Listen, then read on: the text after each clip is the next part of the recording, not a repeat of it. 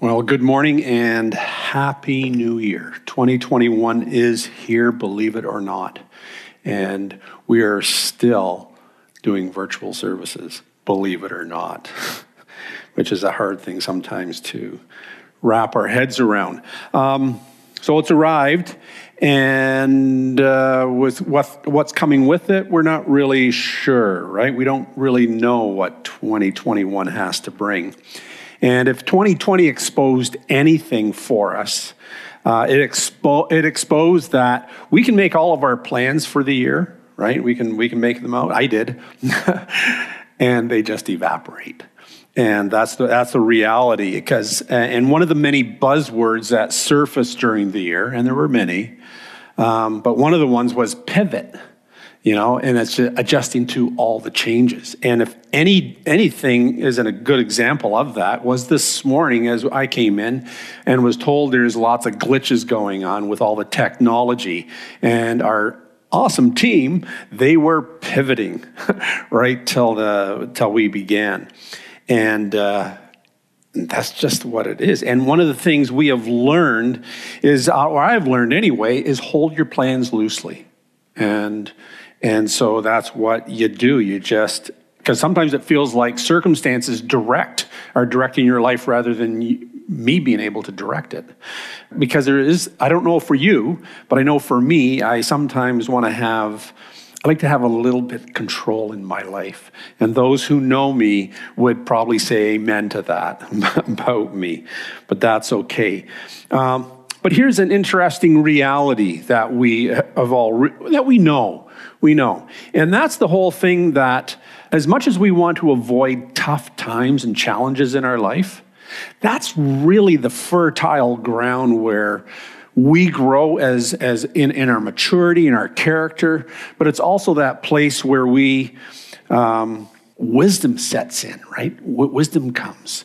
And as much as we'd like to avoid those tough times, that's really that's, that's really where the growth happens. So, and I just wonder, you know, as, as I look back over 2020, what growth has happened. Now, I'm not a believer that God brings catastrophe into our lives. Rather, I think a good chunk of the pain that humanity experiences is really a result of our own making. And let me explain here.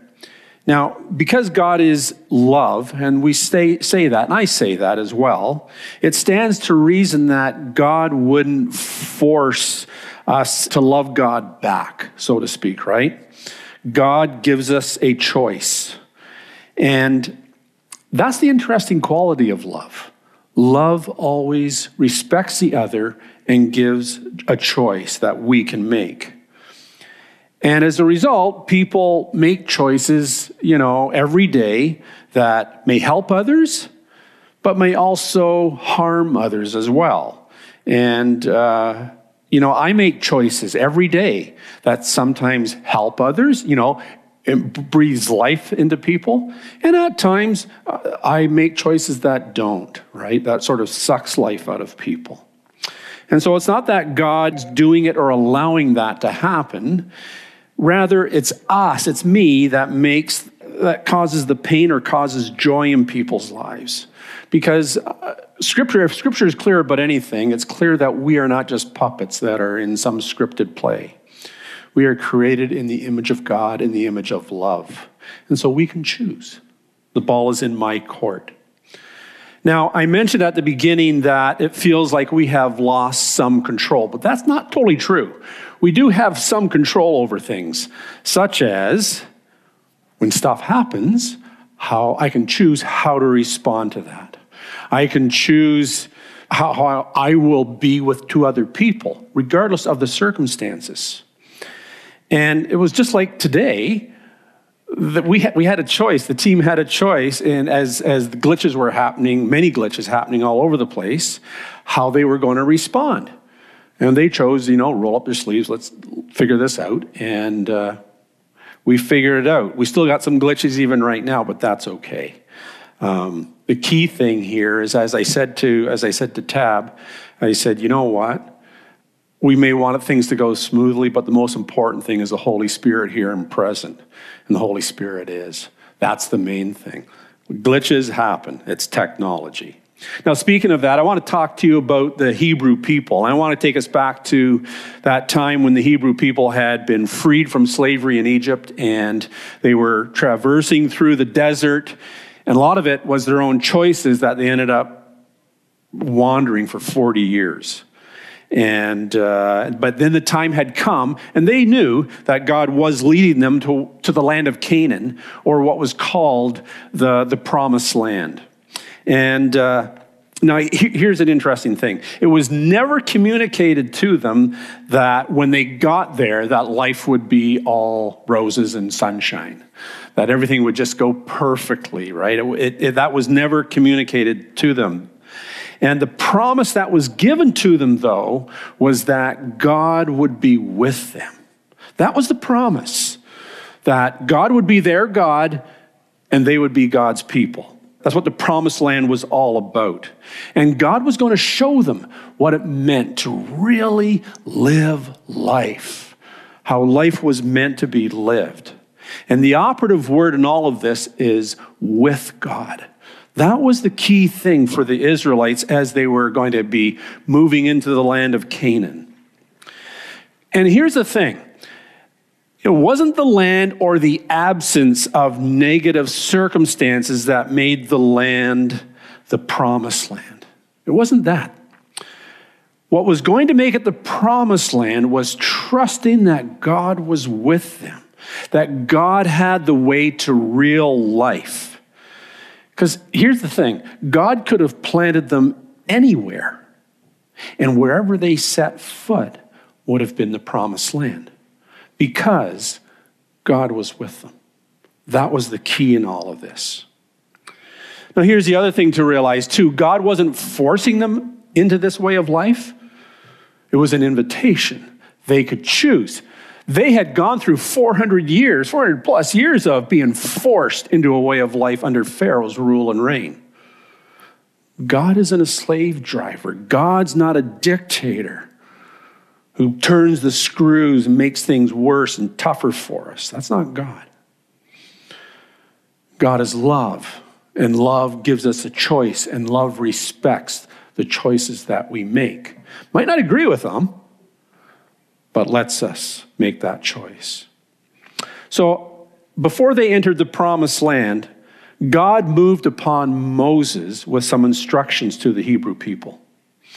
And so, this is what's recorded in, in uh, Deuteronomy 30, 11 to 20. Now, I'm going to read some of it, and others I'll put up on the screen as we go through. But this is what Moses said to the people, and understand here, Moses was inspired by the Holy Spirit to say this. This command I am giving you today is not too difficult for you, and it is not beyond your reach. It is not kept in heaven, so distant that you must ask, Well, who will go up to heaven and get it for us and, and bring it down to us so we can hear it and obey? It's not kept beyond the sea so far away that you must ask, well, who will cross the sea to bring it back to us so that we can hear it and obey? No, the message is very close at hand. It is on your lips and it's in your heart so that you can obey it. What, what, what, what God is saying there, you know what the right choice is. You know, deep down, you know, if you're honest with yourself. And then it goes on to say, Now listen, today I am giving you a choice between life and death, between prosperity and disaster. For I command you this day to love the Lord your God and to keep his commands, decrees, and regulations by walking in his ways. And then it goes further on down there it goes on to say, if you do this, you will live and multiply, and the Lord your God will bless you in the land you are about to enter and occupy. And then Moses continues with these words Today I have given you the choice between life and death, between blessing and curses. Now I call on heaven and earth to witness the choice you make. And oh, that you would choose life so that you and your descendants may live. You can make this choice by loving the Lord your God, obeying him, and committing yourself firmly to him. This is the key to your life. The ball was in their court. And the ball is in my court as well, right? The ball is in my court. It's in your court to choose. Every day that I wake up, set before me are, are choices that lead to life and choices that lead to death. What do I mean by that? My words I speak to people, my actions towards people either builds them up. You know, love flows into them, they feel energized, encouraged, or my words, my actions can tear people down. That's death, right? Death, and decay. I have that choice each and every day. Look, here's the reality. We got stripped of our buildings in 2020, being able to gather. And it's not, it wasn't just us. You know, we can, we can feel sorry for ourselves, but it was businesses, it was companies, it was organizations, it was everybody had this just stripped away from them, right? And within the church, you know, some people protested as to, you know, that it was our right to be able to congregate, and there were different responses to it. However, I think one of the questions that we that is facing us that we must answer, and I mean like myself individually and you as well, but us as a church and us globally as a church must answer is this question When my weekly worship celebrations are taken from me, what of my faith is left? It's a good question. It's a good question to ask. Because the reality is, is, is my faith actually in a denomination that I belong to or a statement of faith that I agree with? Is, is that where my faith is at? Is that, is that where it's at? Or is my faith in a person that I follow? In a God that I love and serve? That's the question. Where is my faith? Where is my hope? Because, because here's the reality the vineyard is not the promised land at all. okay? Uh, locally here, uh, Forward Church is not the promised land. And they would say that themselves as well. And if you want to go broader, Catch the Fire Church isn't, Bethel isn't, Pick your favorite. It's not the promised land. That's not our hope, right? Jesus never called me or anyone else to join an organized church and to follow a, you know, a very charismatic teacher or preacher or worship band or anything, right? Never called us to that. What Jesus called us to was follow me. That's what Jesus said. That was Jesus' invitation. Follow me. And he meant it. That's the thing. That's that's you know what? Jesus' words and teachings were never meant to be tweets. Because you know, Twitter's full of nice slogans and quotes from people. Jesus' teachings were never meant to be quotes, things to be put on bumper stickers or tweeted or anything like that. He seriously meant what he said. And that's what he calls us to follow and to be serious about it, to give our lives for it. It's a new way to live. He's brought us the kingdom, He's brought us what God intended for us all along. Look, when I firmly commit. And that was one of the things Moses said to the people to firmly commit to the ways of God. But when I firmly commit to make God my way to live my life, here's the reality anywhere I place my foot is the promised land. Not because circumstances are great and wonderful and fantastic and all that, and life goes my way. No, no, no. That, that's not what makes the promised land the promised land.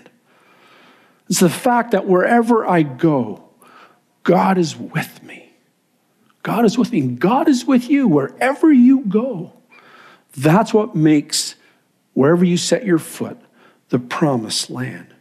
And God is saying to me and, and to you right now, today, right at this very time, today I have given you a choice between life and death, between blessing and curses. And now I call on heaven and earth to witness the choice you make. Oh, that you would choose life so that you and your descendants might live. You can make this choice by loving the Lord your God, obeying him, and committing yourself firmly to him. This is the key to your life. There is no other key, by the way. I know on Amazon there's probably thousands of books that will tell you they have the key to life and how to live it and all that stuff. They may have some hints at how to, you know, financially do better or how to feel better or whatever. But if you're looking for the key to life, it's found in Jesus. Jesus is that key to life. Before each and every one of us is a choice.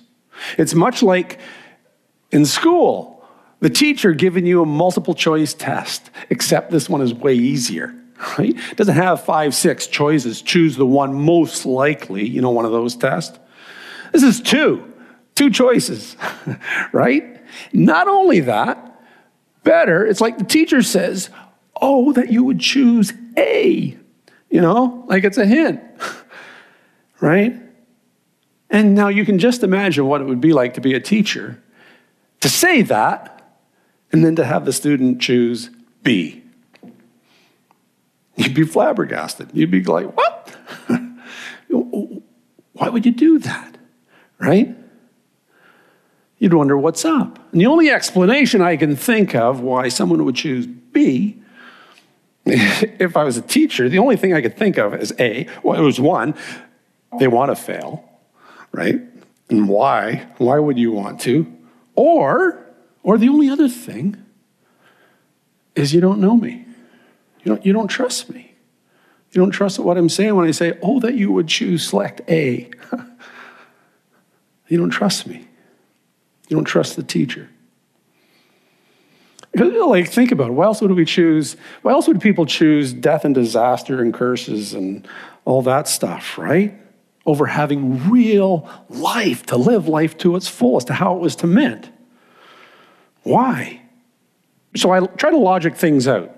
So I figure, as followers of Jesus, we believe God created all of life, whatever life looks like, be it in, the, in nature or us, uh, in our universe. If God is the creator of that, then it stands to reason then that God probably knows a thing or two about how to live life. Maybe. I think so, right? And again, God is going. God is saying to you, Oh, that you would choose life. That's what he's saying. He's for you. And he's going, It's A. It's Choose A, Mark A. Choose that. That's what God is saying to us, saying to me. It's a trust thing. And trust only comes by walking with God, learning and living the teachings of Jesus. Because Jesus, Jesus' teachings and what Jesus taught was always meant to draw us to, the, to, to God the Father always meant to do that. It's having intimate times. If Jesus modeled anything, it was the intimate moments he had with, with God. And I don't know, have you, I don't know if you've had those lately, and those intimate moments. Those intimate times, like when was the last time you heard God the Father say, I love you? Or even sometimes it's better to hear, I like you. But that's where we got to spend time and just listen and, and allow God to be our friend and also be God's friend as well. be known as a friend of God. Because there's something profound that happens when, you, when, when God speaks those words to you joy, um, a sense of completeness, a sense of love, a sense of security. All of that rushes in. And it just, it just, it just rushes in and fills and changes everything within you. And when you cross over that threshold into trust and love, the choice is easy. It's a no-brainer. Real quick story. My, when, I was, when I was a police officer, my last uh, detachment I worked out of, the last sergeant I worked under, I worked for, um, his name was John. And we weren't sure when he came, when he came, when he came to our shift. He was new as a sergeant.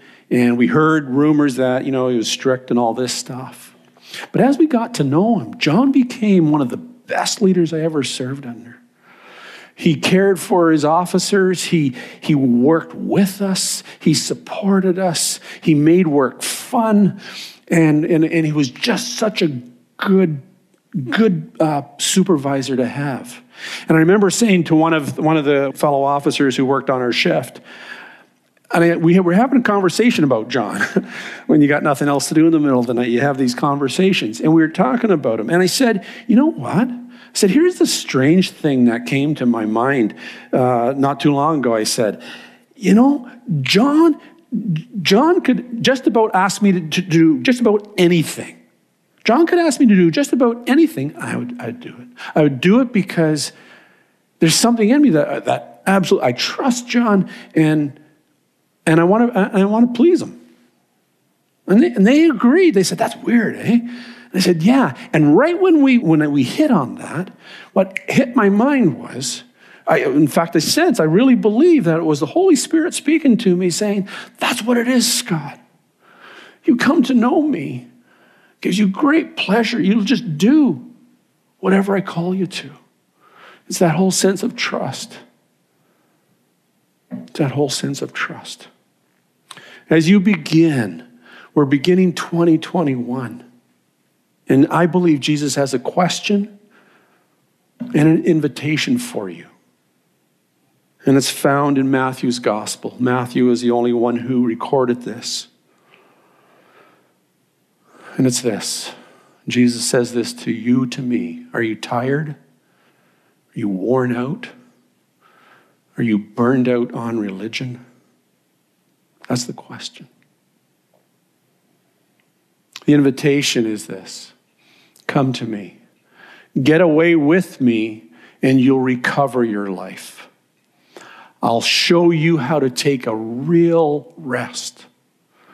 Walk with me and work with me. Watch how I do it. Learn the unforced rhythms of grace, and I won't lay anything heavy or ill fitting on you. Keep company with me, and you'll learn to live freely and lightly. So we can choose A, what Jesus invites us to, or B, do our own thing. And I invite you today, as we begin 2021, to go, you know what? I'm going to choose A. I want to know God. I'm going to walk with Him. And by the way, walking with God, knowing God, it's not a course, it's not a degree, it's nothing like that. It's doing life together with Jesus. That's what it is. And it's a lifelong journey. And it's a beautiful journey. And I invite you to say, Yes, yes, God, you I'm committing my life to, firmly committing. Let's pray. Father, we just. As we go into 2021, we are, some of us are nervous, some of us fearful, some of us hopeful, some of us, uh, we're not sure how we really feel. We, we long for stability, we long for this pandemic just to end. But Father, we know that you are the way to real life. We know, Father, that you are the one who makes wherever we set our foot the promised land. And so, Father, I pray for all of us, Lord, that as we as we step forward into 2021, that our hope will be in you. Not in the vaccine, not in the scientists and doctors, not in the politicians, but our hope will be in you. Because you are the one, Lord, who gives us life and gives it to the full and to the max. And so, Father, we just ask you to, as we commit to you, we know already you're committed to us. We know that. And we take great pleasure and hope in that. So, Father, we thank you. In Jesus' name we pray. Amen. God bless you. And go into, the, into 2021 knowing the Father's for you. Bless you guys.